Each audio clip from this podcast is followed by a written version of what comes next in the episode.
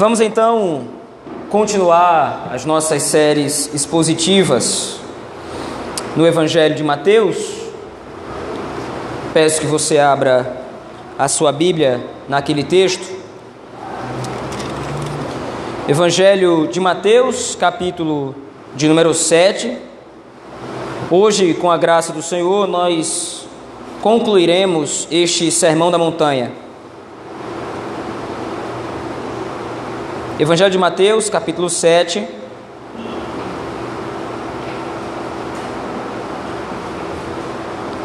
Versos do 24 ao 28.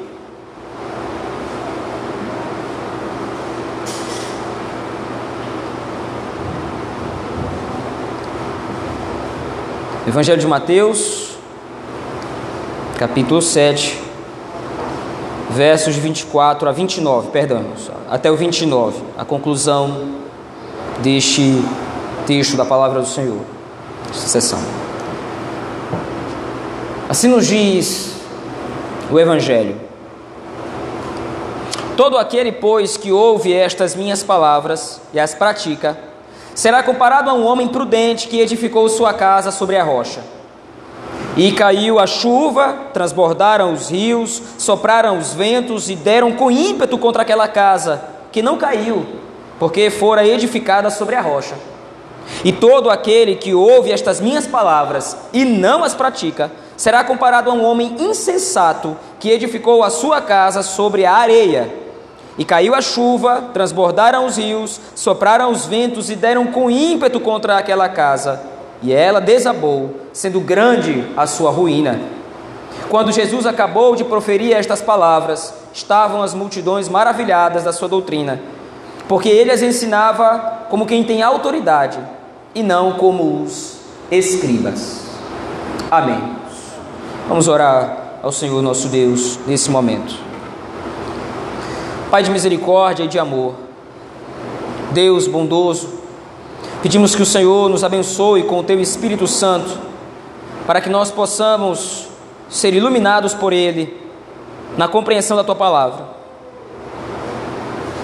Pedimos ao Espírito de Deus que nos favoreça com a compreensão da Escritura. O Senhor Deus que inspirou o texto sagrado, inspirou os homens do passado a escreverem o texto, que nós possamos então nesse momento sermos iluminados por Deus o Espírito a compreendê-lo, de maneira que o Senhor pastoreie o nosso coração, nos exortando, nos consolando, nos conformando à imagem de Cristo por meio dele. Esta é a nossa oração, Senhor. Em nome de Cristo Jesus é que oramos. Amém. Esta sessão do Evangelho de Mateus é a sessão de conclusão depois de um longo discurso que o Senhor Deus fez direcionado aos seus discípulos e às multidões, o Senhor Jesus Cristo agora vai concluir este texto, vai concluir este sermão. E nada mais próprio para o Senhor Jesus Cristo concluir este sermão do que fazendo então uma consideração à prática de tudo aquilo que foi dito. Então, a temática desta sessão é uma temática muito simples, é muito direta. O Senhor Jesus Cristo, após ter ensinado os princípios do reino, tendo em vista que todos aqueles que estão ouvindo este princípio foram chamados ao reino dos céus, então agora o Senhor Jesus Cristo vai exortá-los a praticar o que foi ensinado. Veja, isso por si só já é uma exortação. Porque a tese de Cristo ao longo deste texto, ao longo desse sermão, é exatamente que os escribas, os fariseus, eles pregavam algo que não viviam. Eles eram, como o Senhor Jesus Cristo chama em determinados momentos desse texto, eles eram hipócritas, eles eram fingidos. Eles pregavam uma doutrina, doutrina equivocada, inclusive, mas a despeito do equívoco, a despeito do erro que eles pregavam, da doutrina errada, da doutrina distorcida, eles além de pregarem o erro, eles estavam pregando algo que não praticavam. Eles eram hipócritas por causa disso. Então, quando o Senhor Jesus Cristo conclama os seus ouvintes a praticarem os seus discípulos, ele por si só já está fazendo uma exortação. Eu não sou como os fariseus, eu não sou como os escribas, eu estou chamando vocês a que vocês pratiquem o que eu disse. para que vocês ponham em prática as palavras, tendo em vista que as palavras que eu disse a vocês são palavras que vêm da parte do Pai, que me enviou para inaugurar o reino dos céus, do qual agora vocês fazem parte. Como é que vocês, tendo entrado no reino, como é que vocês, tendo sido convidados a entrar no reino dos céus, vão viver de maneira diferente? Mas veja, a exortação de Cristo, apesar de cara estar fazendo um protesto aos, aos escribas e aos fariseus, ela está sendo direcionada para os discípulos, para os agentes do reino. Então agora o Senhor Jesus Cristo mais uma vez vai usar aqui algumas figuras de linguagem para exemplificar os dois grupos que podem estar ouvindo Cristo. Em primeiro lugar, então você tem os discípulos, os agentes do reino, que são comparados aqui na figura que o Senhor Jesus Cristo usa a um homem prudente. Por que esse homem ele é considerado prudente por Cristo? Porque ele edifica a sua casa sobre a rocha. Essa figura de linguagem, essa comparação de Cristo aqui, de edificar a casa sobre a rocha, está remetendo ao ensino de Cristo, ou seja, o homem prudente que edificou, que construiu uma casa sobre a rocha, é aquele que pratica as palavras de Cristo. Mas veja, a comparação de Cristo é mais profunda, porque não é somente você construir a casa sobre a rocha. A informação que o Senhor Jesus Cristo ensina aqui não é somente que os seus ensinos são confiáveis, mas que os seus ensinos resultam em alguma coisa. Os ensinos de Cristo têm algum resultado em mente, em vista. Veja aí o verso 25. Ao homem que caiu, ao, ao homem prudente que construiu sua casa sobre a rocha, caiu a chuva, transbordaram rios, sopraram ventos e deram com ímpeto contra aquela casa, que não caiu, por quê? Porque foi edificada sobre a rocha. O ponto em questão, então, não é somente construir a vida ou edificar a vida sobre ensinos verdadeiros. A questão é qual é o resultado que esses ensinos provocam. Mais uma vez, então, para que nós possamos entender essa figura de linguagem que o Senhor Jesus Cristo está usando aqui, nós precisamos mais uma vez relembrar do contexto do Evangelho de Mateus. Lembre-se, Mateus é um apóstolo, está exortando pastoralmente a igreja em Roma. Naquele, naquela região, o povo de Deus era duramente perseguido por causa do Evangelho. Por que razão? Era incompatível misturar o paganismo greco-romano com o Evangelho de Cristo, porque os romanos adoravam vários deuses e nós em Cristo só adoramos um Senhor, o Deus triuno. Os romanos tinham um modo de vida ímpio, enquanto que os discípulos de Cristo são chamados à santidade. Então, por causa dessa diferença, por causa dessa divergência de comportamento, por causa dessa divergência de confissão de fé, os cristãos estavam começando a ser hostilizados em Roma. Eles eram vistos como pessoas de segunda, terceira, quarta ou quinta classe, pessoas que não eram dignas de respeito, porque eles estavam afrontando a cultura do império. E agora, como resultado dessa afronta, o Estado romano estava perseguindo os crentes, estava tomando os bens dos crentes, dos cristãos, estavam invadindo suas casas, estavam matando os nossos irmãos do primeiro século. Mas, a despeito de toda essa situação de perseguição, e toda essa situação difícil, Mateus está chamando a atenção dos discípulos para algo muito mais importante do que a própria perseguição em si. Vocês vão demonstrar que são filhos de Deus, vocês vão demonstrar que são agentes do reino, não por serem libertos ou não por serem isentos de qualquer tipo de, de sabor nessa vida. Vocês vão demonstrar que são filhos de Deus quando vocês suportarem as adversidades, obedecendo às palavras de Cristo. Veja, se compararmos os versos 24 e 25 aos versos 26 e 27, não vai haver diferença nas circunstâncias entre o homem prudente e o insensato, como a narrativa segue. Veja, o Senhor Jesus Cristo até repete as mesmas circunstâncias. No verso 27 ele diz: O homem insensato construiu a sua casa sobre a areia, E caiu a chuva, transbordaram os rios, sopraram os ventos e deram com ímpeto contra aquela casa. Ou seja, ele está enfrentando as mesmas circunstâncias que o prudente. Mateus está elaborando nesse evangelho um tema dificílimo que aparece na Escritura. Por que, que o justo sofre juntamente com o ímpio? O ímpio sofre por causa dos seus pecados. O ímpio sofre porque está afadado a uma natureza corrompida. E por causa disso, então, nada mais próprio do que o sofrimento vir sobre sua vida. Se ele tem padrões morais baixos, se ele vive de maneira ímpia, se ele vive de maneira corrompida, promovendo o pecado na sua própria vida e instigando o pecado, inclusive, na vida de outros, nada mais natural que agora as coisas deem errado para ele. Mas a grande pergunta não é com relação ao ímpio. Mais uma vez, ao ímpio o sofrimento parece ser mais natural. E quanto ao justo? Por que, que o justo sofre? A pergunta no texto ela não é respondida.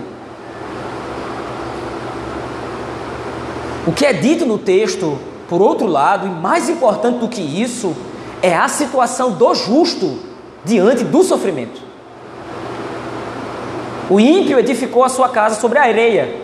E veja, o ímpio aqui, ele não é somente o pecador que nunca ouviu as palavras de Cristo. Porque no versículo 26, o Senhor Jesus Cristo caracteriza especificamente que ímpio é esse aqui, ou que insensato é este aqui. É aquele que ouviu as palavras de Cristo e não as praticou, ou não as pratica. Então, o ponto é: O Senhor Jesus Cristo não está tratando somente daquela classe de ímpios lá fora, distante do reino. O Senhor Jesus Cristo está tratando aqui de pessoas de dentro daquele círculo que ele estava convivendo, mas que agora ele está chamando a atenção. Veja, eu estou pregando o evangelho do reino para vocês, o evangelho que traz vida. Se eu estou falando do evangelho que traz vida, se eu estou comunicando a vocês as palavras que podem trazer vida ao homem, não praticar essas palavras ou não viver de acordo com essas palavras por si só já é uma sentença de morte. E o resultado é inevitável: a ruína, o fracasso, como está descrito aí, a partir do versículo 27. Veja, a prática da Escritura, o viver de acordo com a palavra de Deus, é mais do que uma vontade, é uma reação.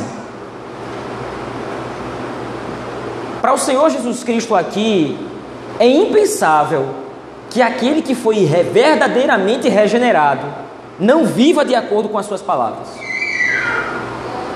Mais do que eu querer fazer a vontade do Senhor, a vontade de Deus, a prática dos mandamentos do Senhor, não é somente uma vontade que brota no coração do justo, é uma ação de fato. Ao justo é dado o poder não somente de querer fazer a vontade do Senhor, mas de efetuá-la. Quando então alguém ouve as palavras de Cristo e não pratica, está exibindo claramente que não nasceu de novo. Porque todo aquele que nasce do Espírito, todo aquele que nasce de novo, lhe é dado poder pelo mesmo Espírito para operar de acordo com a palavra do Senhor. Então o ponto é, mais uma vez, o Senhor Jesus Cristo está retomando a crítica contra a hipocrisia. Veja, o Senhor Jesus Cristo está pregando para os seus discípulos e para uma grande multidão. Ele está falando a várias pessoas, das quais ele sabia que nem todas haviam sido chamadas ao reino dos céus. Então o Senhor Jesus Cristo, mais uma vez, está categorizando a multidão em dois grupos. Olha, dentre vocês, Certamente haverá aqueles que ouvirão estas minhas palavras e guardarão elas no coração e vão viver de acordo com elas. Mas dentre esta mesma multidão vai haver aqueles que vão ouvir as palavras e vão ignorar.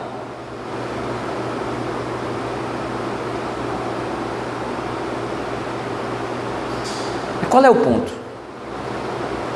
Como é que você vai viver a sua vida? Como é que você pretende encarar as dificuldades do mundo lá fora? O Senhor Jesus Cristo deixa claro aqui: a única coisa que pode fornecer para você segurança, a única coisa que pode fornecer para você estabilidade no momento da tribulação, no momento da dificuldade, são as minhas palavras. A única coisa que pode dar ao cristão, a única coisa que pode dar ao justo paz de espírito no meio da tribulação, no meio da dificuldade, são as palavras do Senhor. Porque a palavra do Senhor é comparada ao texto como uma rocha, ela é inabalável, irremovível. Por outro lado, aquele que não pratica as palavras do Senhor está em sol arenoso. Qualquer ventinho bate, derruba. É interessante porque no mundo como o nosso, a palavra, a bola da vez é estabilidade. Estabilidade econômica, estabilidade financeira, estabilidade social, segurança.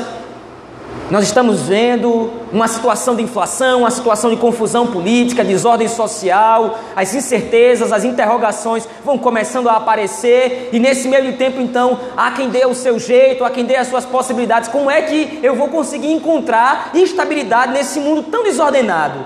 E aí então os cinco passos para a felicidade hoje em dia é receita muito popular. Todo mundo hoje em dia tem alguma receita, tem algum modo de como, é, como ser feliz, como ser estável financeiramente, economicamente. Mas o ponto é: se você é filho de Deus, entenda, o mundo lá fora não é para você e o mundo lá fora sempre vai ser instável. O único lugar onde você pode encontrar porto seguro é nas palavras de Cristo.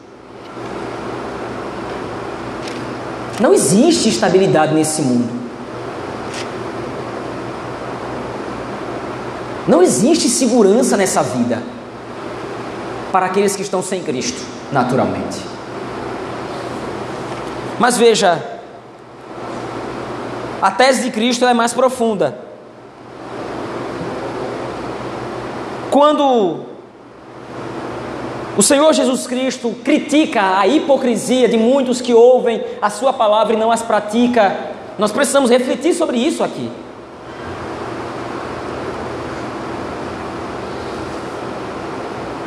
Nós vimos a igreja domingo após domingo, nós estamos presentes nas reuniões de oração e doutrina, nós participamos de todas as atividades visíveis da igreja. Mas o ponto é, todas essas coisas redundam em prática da palavra. O que você recebe aqui na igreja, no culto público, nas reuniões, nas reuniões de doutrina, o que você recebe aqui é o ensinamento, é o que fazer. Quando você vai para sua casa, você vai para o seu trabalho, quando você sai por aquelas portas, então é a oportunidade que você tem de viver de acordo com o que você aprendeu. O ponto é: vivemos. A teologia reformada, que nós prezamos tanto por ela, ela é uma realidade de fato na nossa vida. A teologia bíblica, acima de tudo, a palavra de Deus, a Escritura, esse Cristo que nós professamos, esse Cristo que nós dizemos que é o nosso Senhor, que é o nosso Redentor, que é o nosso Deus, aquele que nos salvou, que nos redimiu, esse que nós pregamos, esse que nós falamos que servimos, servimos de fato. Como reconhecer? Muito simples. Eu amo a palavra do Senhor. Eu obedeço a palavra do Senhor nosso Deus. Eu vivo por meio dela. Os parâmetros de pensamento da minha vida são construídos com base na Escritura. É a palavra de Deus que alimenta o modo como eu penso, ou é a palavra de Deus que embasa o modo como eu penso, como eu vejo o mundo, como eu ajo? Ou eu importo de fora os conceitos mundanos de vida, os conceitos mundanos de cosmovisão e trago para dentro do meu coração. Quer dizer, a palavra de Deus ela é um amuleto. Quando eu quero aparentar religiosidade, então eu vou à igreja, eu vou eu leio a Bíblia. Mas então, quando eu preciso de algum tipo de norte na minha vida, quando eu preciso de algum tipo de definição da minha vida, do que fazer em determinadas situações, eu vou recorrer aos princípios mundanos, que parecem mais eficazes, parecem trazer mais estabilidade, parecem ser mais confiáveis, parecem ser mais efetivos. Veja, O homem insensato tinha essa perspectiva, tinha essa visão. Ele ouviu as palavras de Cristo. Ele ouviu o sermão da montanha. Mas qual foi a sua reação? Parece melhor construir a casa sobre areia. Parece mais vantajoso construir a casa sobre areia. E foi grande a sua ruína. Foi grande a sua perda. Há quem diga que de fato é muito mais fácil ser cristão dentro da igreja. É muito simples ser cristão aqui dentro. Como ser cristão dentro da igreja? Muito simples. Ore quando todos orarem. Leia a Bíblia quando todos lerem. Cante quando todos cantarem. Escute quando todos escutarem. E vá embora quando todos forem. Não existe nenhum tipo de mistério em ser cristão aqui dentro dessas quatro paredes. Não existe nenhuma fórmula mágica, não existe nada extraordinário em ser cristão aqui dentro dessas quatro paredes. O ponto é, e quando eu saio delas? E quando os discípulos derem as costas a Cristo, e quando as multidões forem para as suas casas, será que praticarão as palavras de Cristo? Será que edificarão sua casa sobre a rocha? Ou será que vão ignorar de maneira hipócrita todos os ensinamentos que o Senhor Jesus Cristo lhes transmitiu.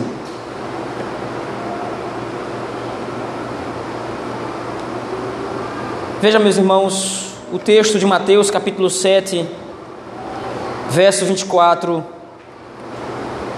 a 29. É a conclusão do Sermão da Montanha, onde Cristo está conclamando a igreja, conclamando os seus discípulos a não somente ouvirem o que foi dito, mas a praticarem a palavra.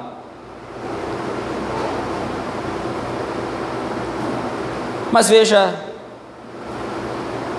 nós temos lido, e eu peço que você abra mais uma vez a sua Bíblia daquele texto, no texto de Tiago, no capítulo número 1. Nós temos lido aqui uma exortação muito semelhante que o presbítero Tiago faz em sua epístola.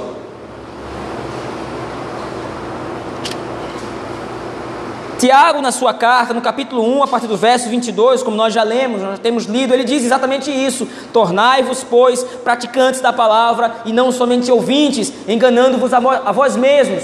E aí o apóstolo, e agora o presbítero Tiago, também vai usar uma figura de linguagem para explicar os que praticam a palavra, ou para fazer referência aos que praticam a palavra e os que não praticam, especificamente o segundo caso.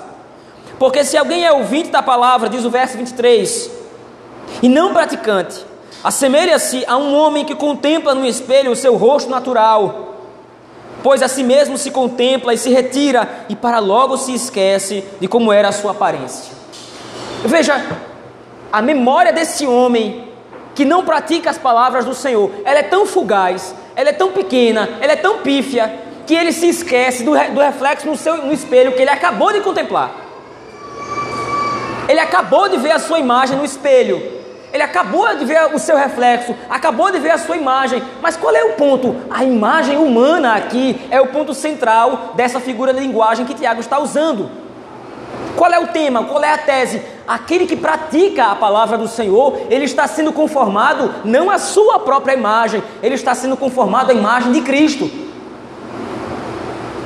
Aquele que ouve os ensinamentos do Senhor, ele não está sendo conformado, ele não está sendo moldado à própria imagem, ele está sendo moldado, restaurado para ser imagem de Deus, para ser a imagem de Cristo.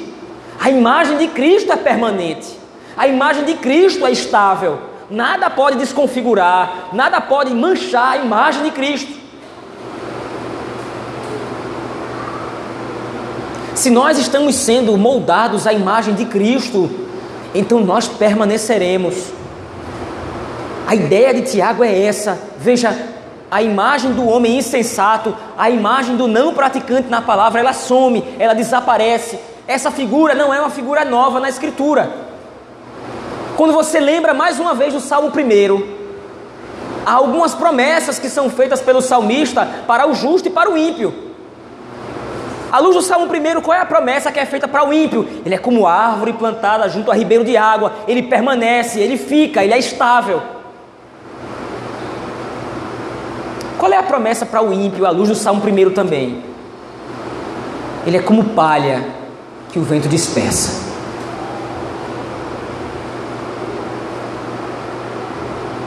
A sua imagem se dilui, sua imagem se desfaz. É exatamente o ponto aqui que Tiago coloca, veja aí, na continuação, no verso 25. Mas aquele que considera atentamente na lei perfeita, na lei da obediência, lei, na lei da liberdade, e nela persevera, não sendo ouvinte negligente, mas operoso praticante, esse será bem-aventurado. É exatamente como o Salmo 1 começa: Bem-aventurado o homem que atenta para a lei de Deus, que nela medita de dia e de noite. O apóstolo Tiago está ecoando aqui, aliás, o presbítero Tiago então está aqui ecoando dois textos. Ele está fazendo um eco do Salmo 1 e está relembrando a sua audiência do ensinamento de Cristo com relação à prática da palavra. Veja, se vocês não viverem de acordo com a palavra do Senhor, vocês estarão buscando estabilidade em algo que não pode fornecer confiança para vocês. A imagem de vocês vai simplesmente se desfazer. É um homem insensato é um homem cuja memória é curta, ele olha o seu reflexo no espelho e logo se esquece.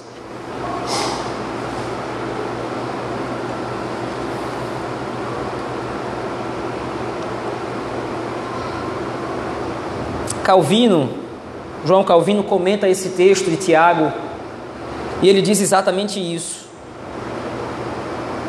Eis uma comparação notável pela qual, pela qual o escritor demonstra claramente que uma doutrina meramente ouvida e recebida no coração daqueles que não a prestam atenção não serve de nada para estes. Eles estão diante, o problema não é a pregação, o problema não é o ensino, o problema não é a doutrina, é a doutrina da verdade que está sendo exposta, é a prática da Escritura que está sendo demonstrada, como viver de acordo com a palavra do Senhor, como viver de acordo com as palavras de Deus. Mas qual é o ponto? Ele ouve, segundo Calvino, ele ouve a, a doutrina, ele ouve a pregação, mas ele só ouve.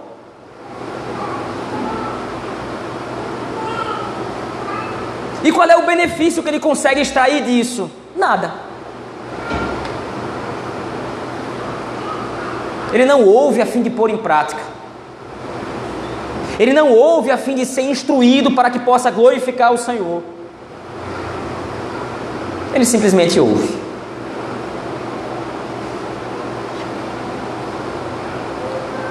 O texto de Mateus, capítulo 7, versos 24 a 29, meus irmãos, nos mostra que as palavras de Cristo não são ensinadas como os escribas e fariseus de sua época, homens hipócritas, mas, como diz o verso 28 e 29, as multidões estavam maravilhadas da doutrina de Cristo, porque estavam sendo ensinadas como quem tem autoridade,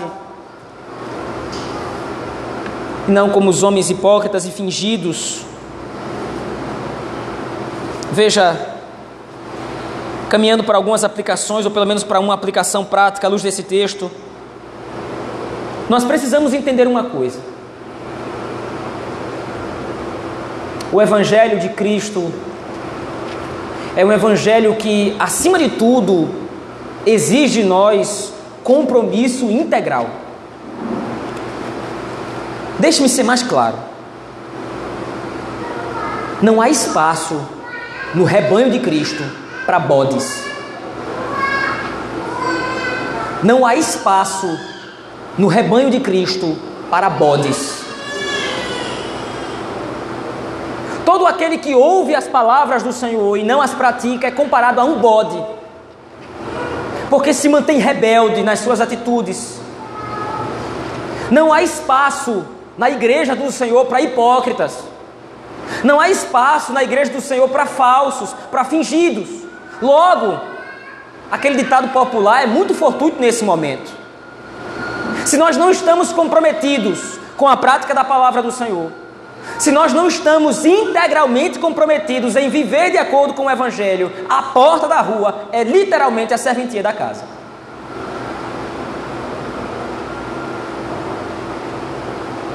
Se eu não quero de fato viver de acordo com o que diz o Evangelho, se eu não estou disposto a de fato abraçar o Evangelho como os discípulos estavam, como Cristo demonstra que eles deveriam estar, vocês são agentes do reino.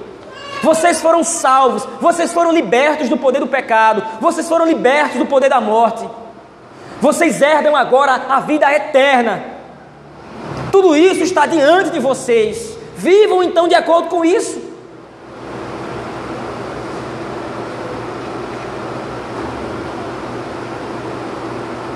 Mas se eu não quero, se não há comprometimento na minha vida em obedecer às palavras de Cristo, e se esse comprometimento não redunda na prática da palavra do Senhor, a saída é logo ali.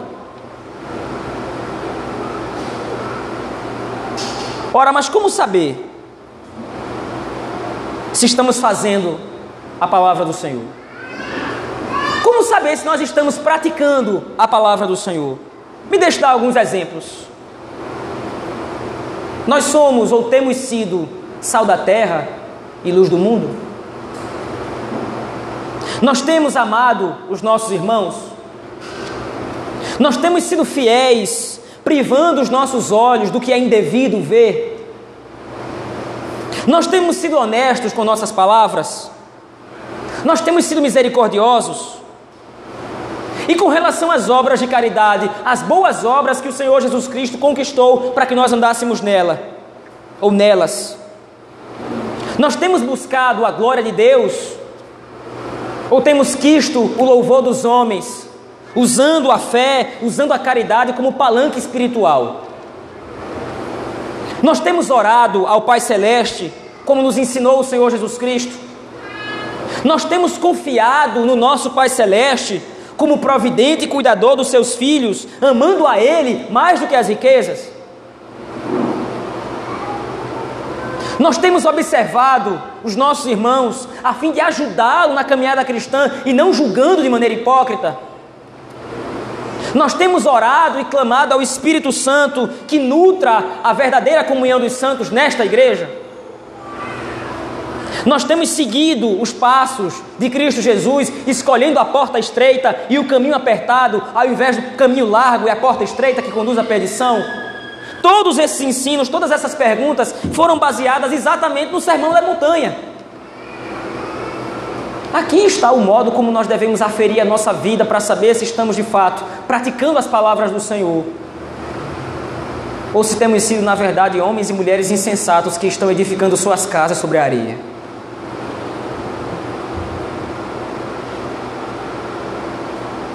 Concluindo aqui, meus irmãos,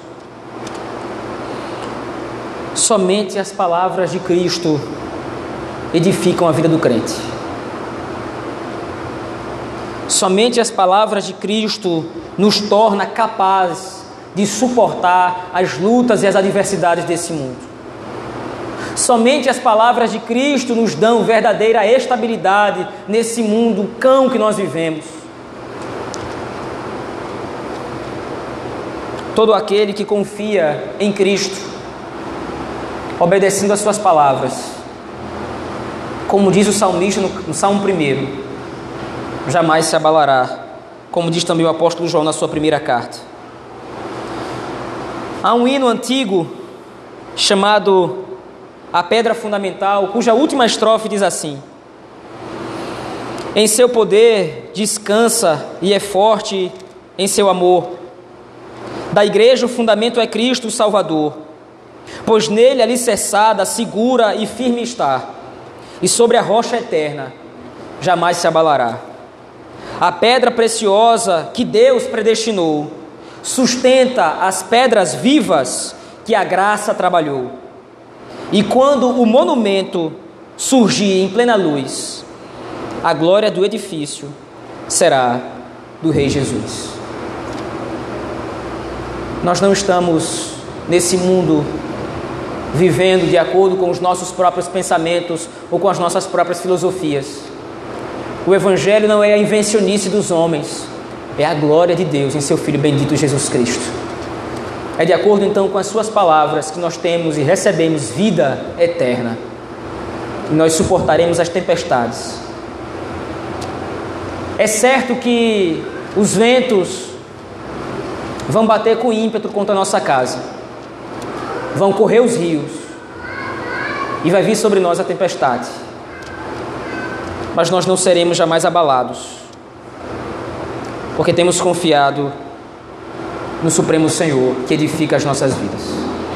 Vamos orar, nosso Deus, meus irmãos, nesse momento. Pai de amor e de misericórdia, nos ajuda a sermos fiéis praticantes da tua palavra e não somente ouvintes. Nós te damos graças, Senhor, porque temos concluído este sermão da montanha, este primeiro sermão registrado nos evangelhos que proferiu nosso Senhor Jesus Cristo. Obrigado, Senhor, por termos tido a oportunidade de prestar atenção a cada detalhe destas palavras que o Senhor nos deixou. Nos fortaleça, nos edifique através dela, ó Deus, para a tua honra e para a tua glória. É assim que nós oramos, no nome bendito de Jesus Cristo, teu Filho. Amém.